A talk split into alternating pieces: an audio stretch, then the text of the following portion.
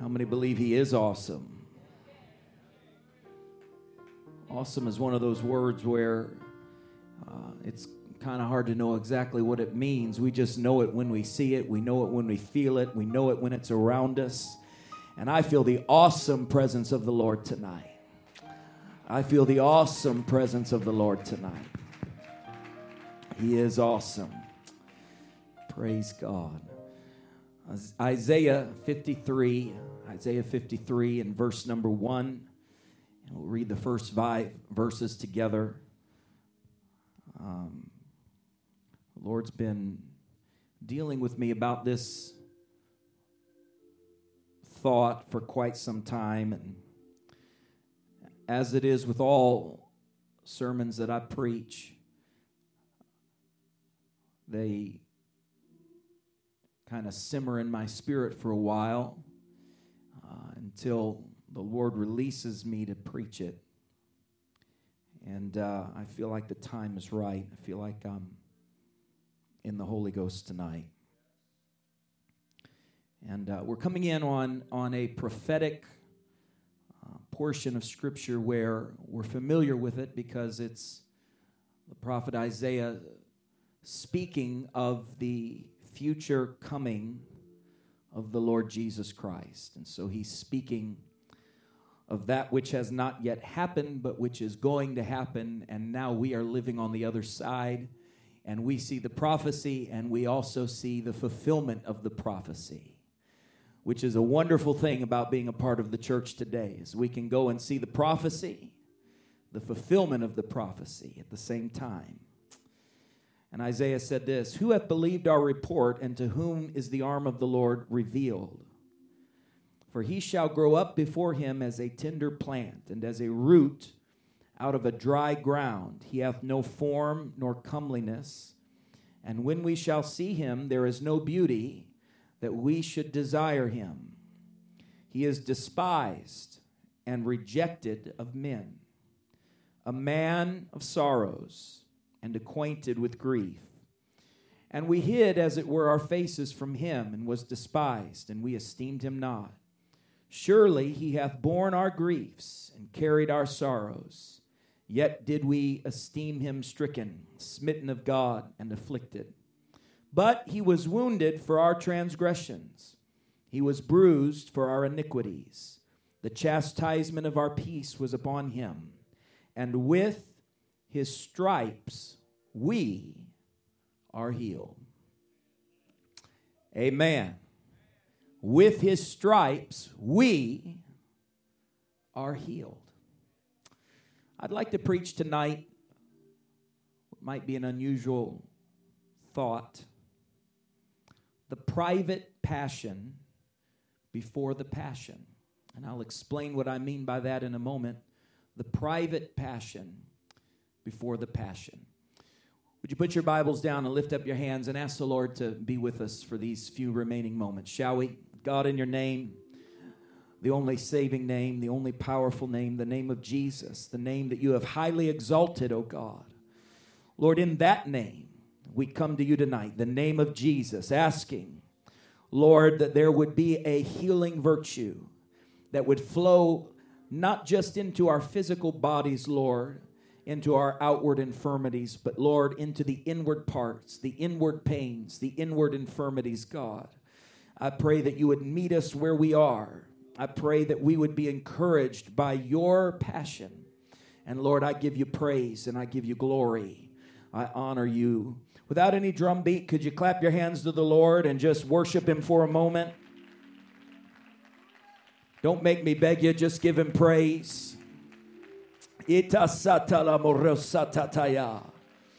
Hallelujah. Hallelujah.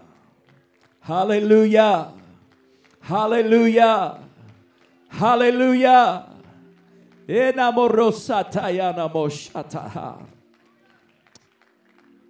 In the name of Jesus. Amen. God bless you. You can be seated. Thank you for standing. We often refer to it this time of year with Easter approaching, we begin to speak of the Passion Week. And when we speak of the Passion Week, which comes from the Latin word that uh, means suffering or enduring or to endure suffering. We are speaking of that week long period where Jesus began by entering triumphantly into Jerusalem and received adoration and praise. And then, as we all know, it ended with him dying on a cross, crying, Father, forgive them, for they know not what they do. And in that in between period, there was great suffering that Jesus endured for you and I. He bore stripes on his back. And I could spend a lot of time preaching to you about the horrific pain that he endured physically in his body, on his body, the crown of thorns that they crushed on his head, the scourging that he took, and all of that, the carrying of the cross, the driving of the nails, the, the spear thrust into his side. All of this is, is well documented. And of course, we'll be preaching and sermonizing about all of those things over the next few weeks. And as we dwell on the death and the resurrection of Jesus. And this is powerful and it's profound. And I am thankful that Jesus was willing to go to the cross for me and for you. And I hope that you will stop and reflect this Easter season and remember that Jesus died for you. He didn't just die for somebody else or, or for that sinner down the road that you think of as extra bad and extra in need of the blood of Jesus. My friend, you needed the blood of Jesus just as bad as the vilest sinner in this world. All have sinned and fallen short of the glory of God.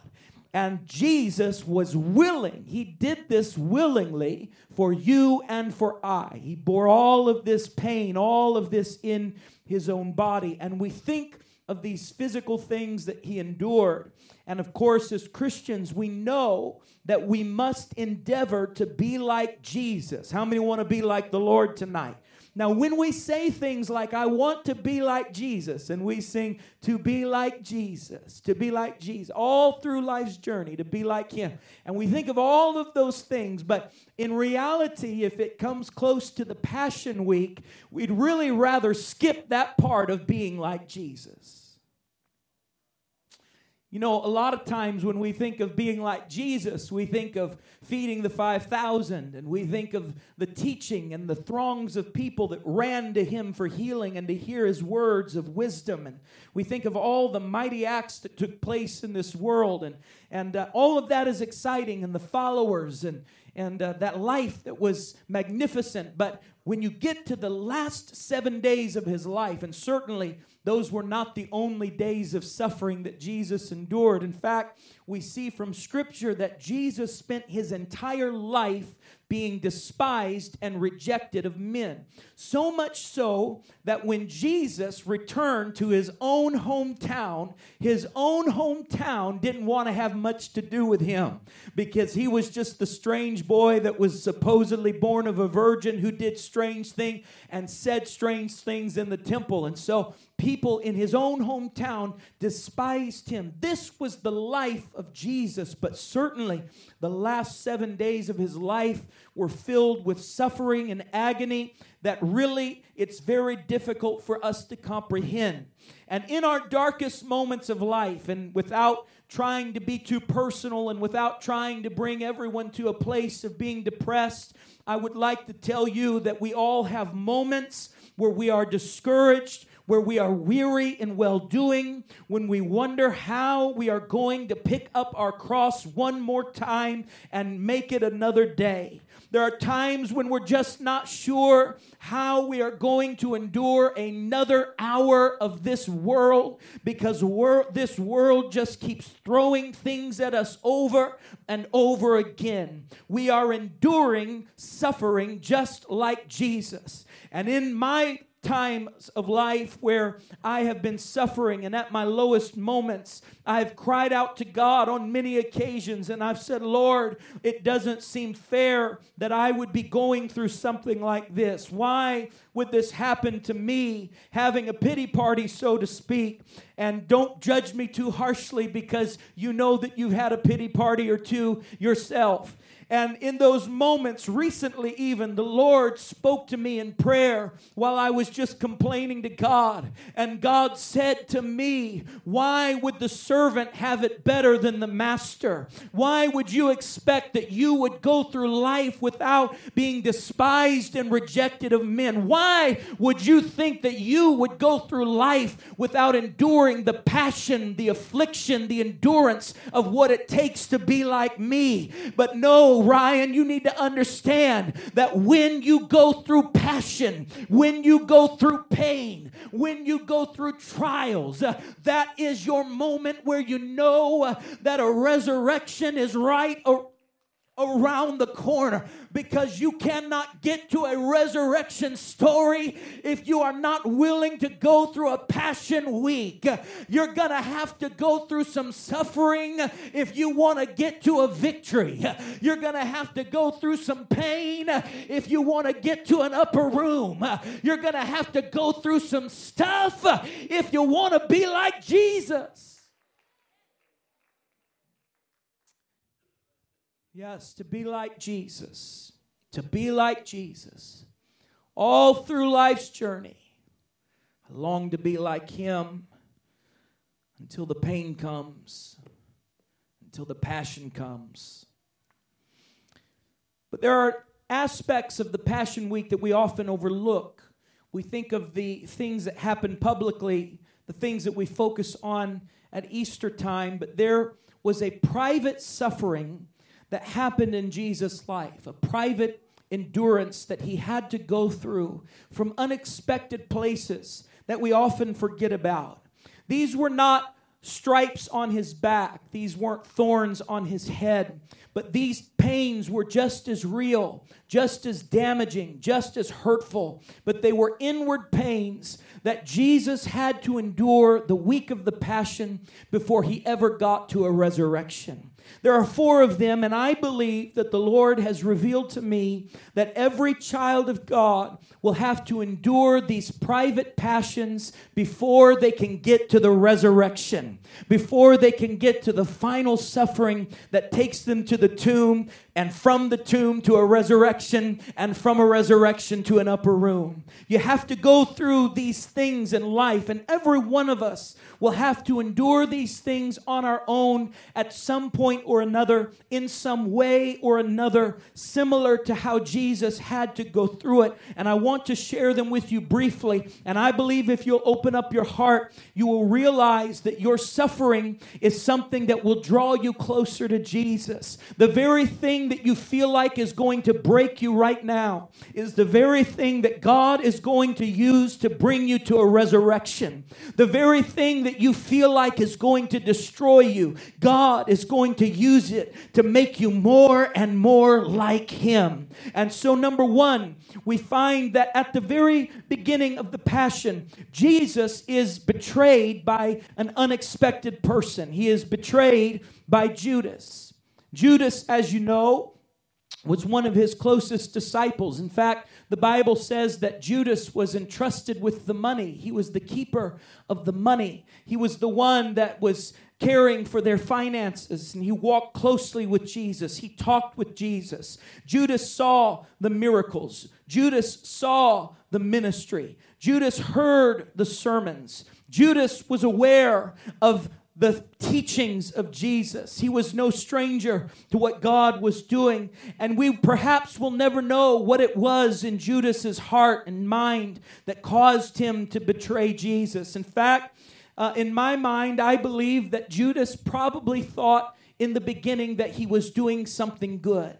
That's how the enemy will twist our minds at times. The enemy will convince you when you're doing evil that you are actually doing good. And then you wake up one morning and you realize that you have 30 pieces of ill gotten silver that you can do nothing with because it's blood money. And so Judas, at some point, decided that he was going to betray Jesus. And in doing so, he literally betrayed God manifest in the flesh. Can you imagine being the person that literally turned your back on God manifest in the flesh? Judas was the one who set in motion the events that would lead to the crucifixion and the stripes and the crown of thorns. It didn't happen from a Sadducee, it didn't come from a Pharisee, it didn't come from Pilate, it didn't come from Rome. No, it came from someone who walked and talked with Jesus. It came from someone who sat down to supper with Jesus. It came to someone who told Jesus that he loved him. It came from someone who told Jesus, You can trust me. It came from someone who acted as if he had Jesus' well being at heart. And so, my friend, I came to preach to somebody tonight.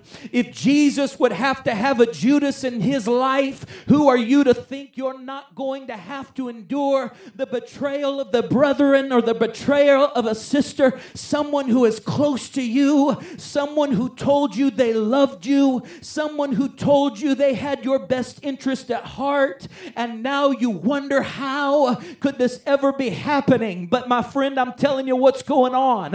You are going through a suffering that is taking you to a resurrection. You are becoming more and more like Jesus because you can't know what it means to be like Jesus until you know what it means to suffer through a Judas. You can't know what it means to walk in the shoes of Jesus until you have had someone turn their back on you that you loved and that trusted you. You're going to have to walk through the betrayal of someone very close, maybe more than one. And Jesus endured this with grace and dignity. In fact, after this moment, we find the second suffering that Jesus went through in the Passion Week that was not stripes on his back or thorns on his head, but it was an internal suffering. The Bible says that after the Last Supper, Jesus went out into the Garden of Gethsemane. He took his closest disciples with him, the ones that he trusted to be spiritual, the ones that he could count on to pray the prayer warriors, the worshipers, the shouters, the tithers, the ones that Jesus really leaned on. They were the closest of the close in his inner circle. And in this moment of betrayal, where he had just been betrayed by one of his closest friends and followers, he walks into the garden needing brethren to pray with him, needing people who were spiritually inclined, who loved him, to gather around him and join him in prayer, to join him in bombarding heaven heaven with spiritual things. And as he goes into the garden, the Bible says he began to pray with a heaviness. Jesus began to pray with a heaviness that was so great that he began to cry, as it were, drops of blood. It looked as if he was crying and sweating great drops of blood. That was the intensity of his prayer. That was the intensity of his inward pain. The turmoil that he was feeling was just as powerful as any whip that went on his back, any thorn that stuck in his brow. His pain was so great that he was crying out, Father, take this cup from me. Lord, if it be your will, take take this cup of suffering out of my hand. I'm preaching to somebody tonight. You can sit there and pretend like I'm not, but somebody needs to recognize that there is a passion that you're going to have to go through to be like Jesus. You're not strange, you're not abnormal, you're not out of the will of God. You're just being formed into His image, and you've got to get through some stuff to get to a resurrection. And as he prayed with that intensity, he looked over to those that were supposed to be his brothers, those that were supposed to be the church members, the ones that he should have been able to lean on just as he was about to climb Golgotha's hill. And he looked at them and they were sound asleep, nowhere to be found. No prayer warrior would lift up his hand there was no Joshua, there was no Caleb to lift up his hands in battle. He was completely by himself, crying out in agony. Somebody knows what I'm preaching about tonight because you're living it right now. You need to know that there are going to be moments in your walk with God where there will not be a brother, there will not be a sister, there will not be a choir, there will not be a praise leader, there is not going to be anybody who will get up out of bed and worship with you until the victory comes.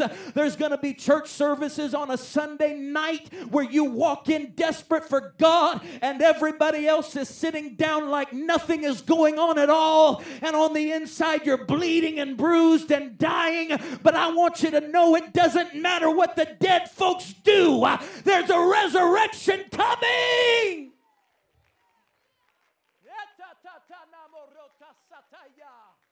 Oh, and I'm going to preach to somebody in this church. God forbid you would let somebody be agonizing in the Garden of Gethsemane while you fall asleep in the house of God. It's time for the church to wake up and pray.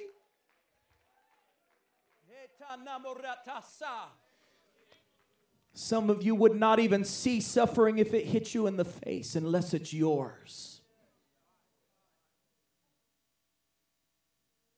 A selfishness that grips the church.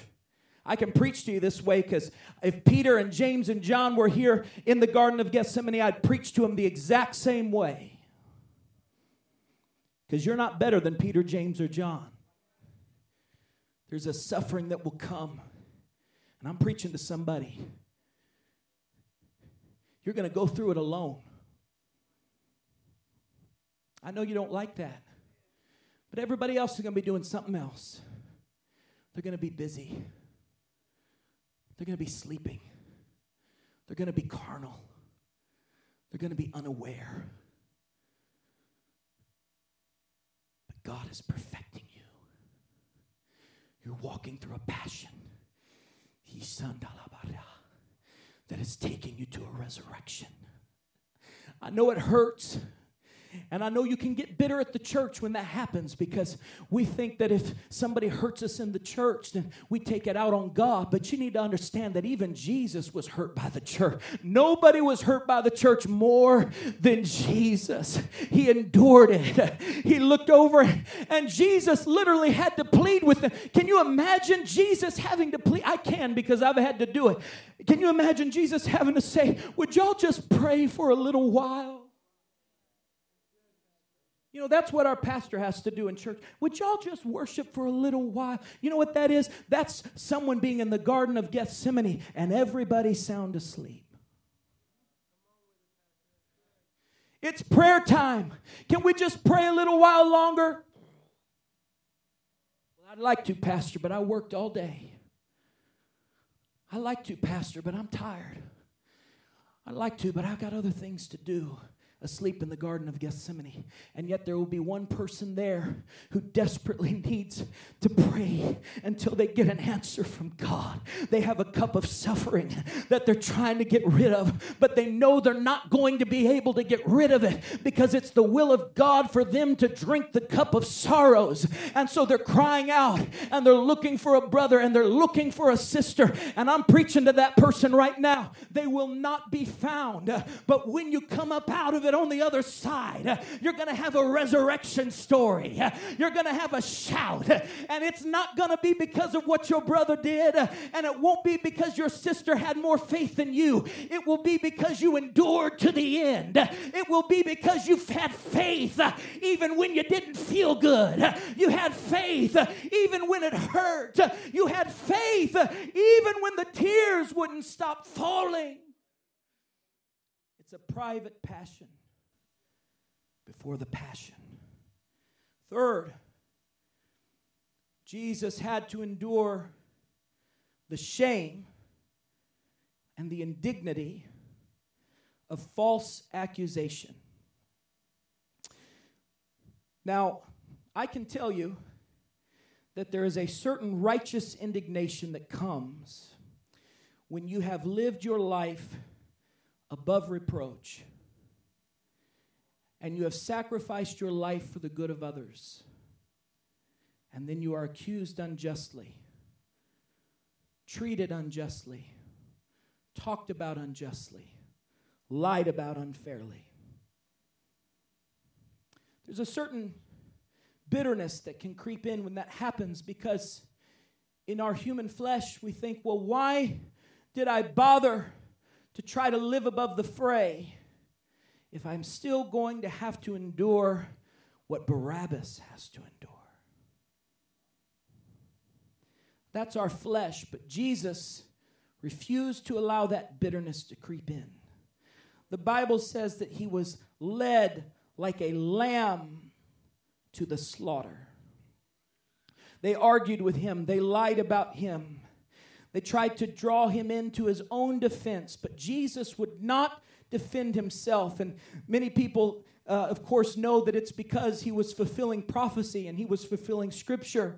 And others say that it would have done no good. And some people say that he did not defend himself because he knew that it was the will of God for him to go to Calvary. All of that is true. But I also believe with all of my heart that Jesus knew that it was beneath his own dignity to try to defend his own righteousness to ungodly and unrighteous people. Jesus in his own spirit looked at Pilate, he looked at the Sanhedrin, he looked at the Pharisees as they lied to his face, and he said, I will not give a response. In his spirit, he said, I do not have to answer to these unrighteous and ungodly people because I know who I am. I'm God manifest in the flesh. I am the lamb that was slain from the foundation of the world. And Pilate, you can't tell me what to say. And Sanhedrin, Sanhedrin, you can't tell me what to do. And Pharisee, I don't have to speak to you because I know who I am. And I'm preaching to somebody you've been lied about, you've been gossiped about, you've been mistreated. People have talked about you and accused you of things that are not true. And you are becoming more and more like Jesus. Let me tell you what to do. Stand still and let the Lord fight your battle. Stand still and see see the salvation of the Lord because you're going through a suffering so you can get to a resurrection. You're going through a trial so you can get to a triumph, but it's going to take some pain. I know, I know, I know it's Easter. We want to hear about the resurrection, but you cannot get to a resurrection without a passion. Everybody wants a resurrection. I can feel the presence of the Lord, and I'm gonna get my blessing right now. I can feel. That's the song we want to sing. But you're never gonna get there Mm-mm. until you go through a passion. And finally, among many other things, just as Jesus was unjustly accused by the unjust. He walks out with his accusers surrounding him, and he sees Simon Peter denying him three times.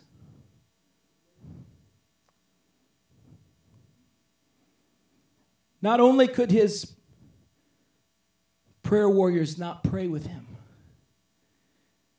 couldn't even stand beside him in times of hardship. Not only could they not endure with him, but they couldn't even be associated with him because he was no longer the prophet that everybody loved. The miracles weren't flowing like they used to. It wasn't bread and fish being multiplied. It wasn't lame men leaping, it wasn't blind men running with joy because they'd received their sight. It wasn't a leper running back with gratitude. No. It was their Lord and Savior in chains, being led towards Golgotha's hill. And suddenly, Peter, who said, I'll never deny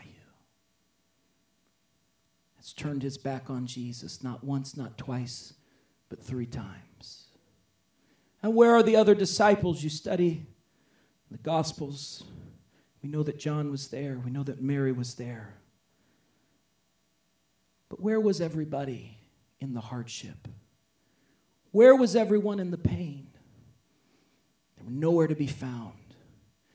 They were hiding, they were afraid, they were discouraged, even though he had told them Listen to me. Jesus told them there's going to be a resurrection.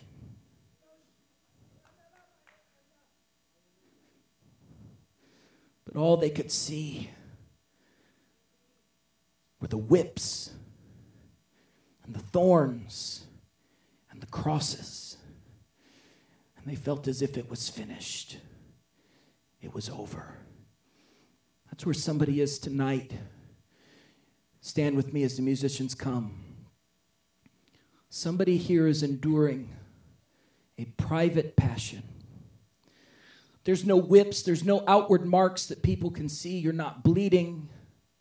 There's no spear in your side. There's no blood and water flowing because if there was, everyone would run to help you. If, if you had a heart attack right now, everyone would rush you to the hospital. People would care. But that inward passion, that inward suffering that can only be found in the worst of times, you suffer through it silently with no one even really knowing.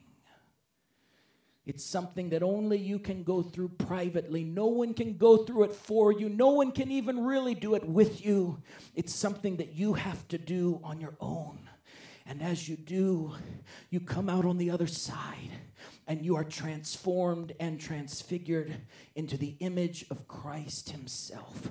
When Jesus came out of the tomb and He stepped before those people, He said, Don't touch me because my glory is being completed. You need to understand that when you come up out of that tomb of suffering, there's going to be a Shekinah glory, there's going to be an anointing, there's going to be a power, there's going to be a strength that can only be found in suffering.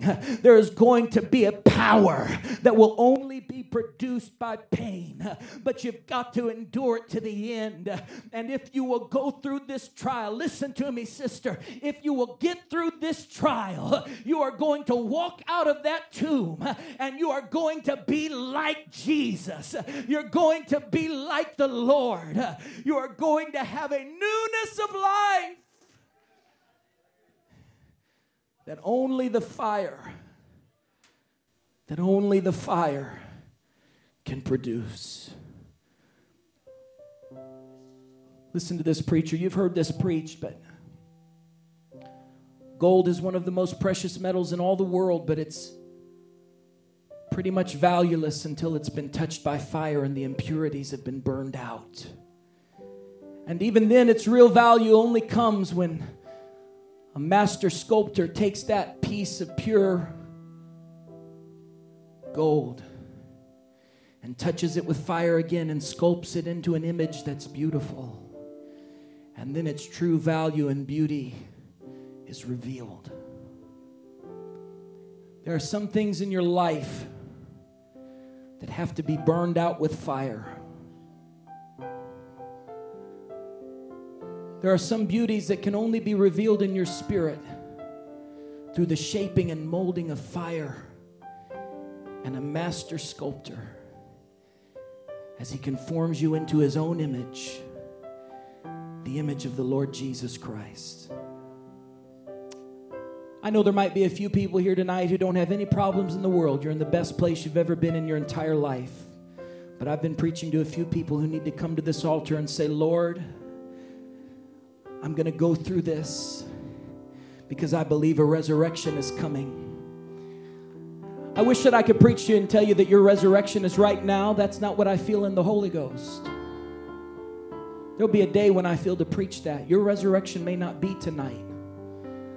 But the Lord is looking for someone going through a trial to come and say, Lord, I believe that I will endure this pain because my resurrection is coming. It might take seven days, it might take three days, but I know it's coming. You ought to come to this altar and say, Lord, I'm standing with you until it's over. I'm standing with you until you bring me out of the tomb.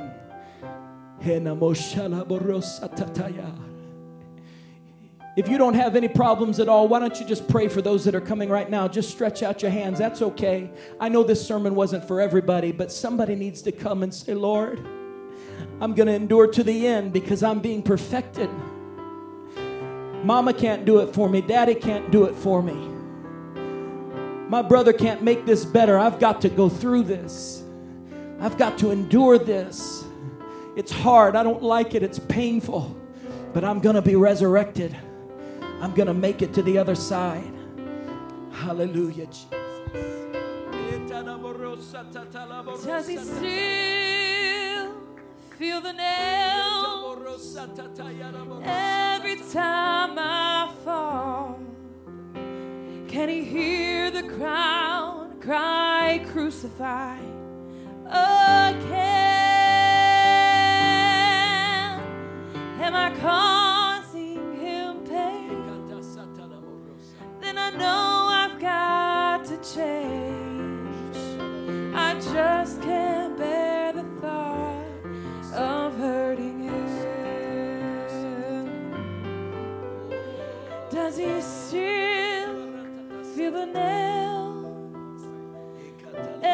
time I?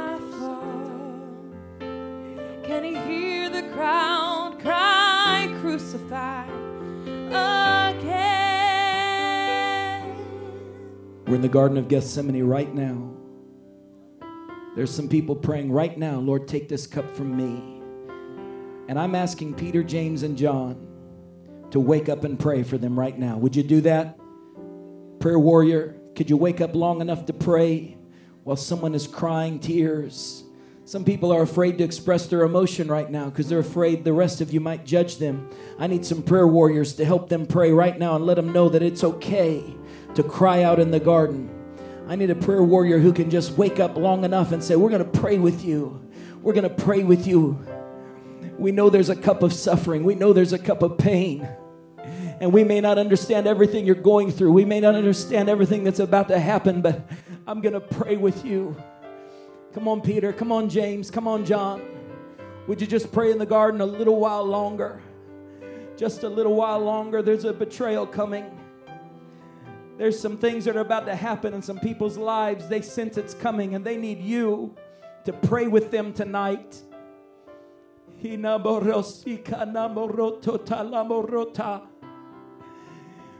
We're bumping against complacency right now. I rebuke it in the name of Jesus. We're bumping against apathy right now. I rebuke it in the name of Jesus. Give us compassion, Lord. Give us compassion for those that are suffering.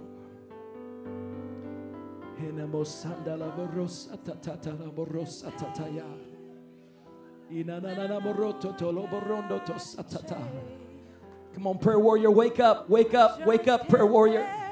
Where you at, prayer warrior? Where are you? Peter, have you fallen asleep again or are you going to pray with me? John, you're the disciple who loves me. Can't you just pray for a little while? James, where are you?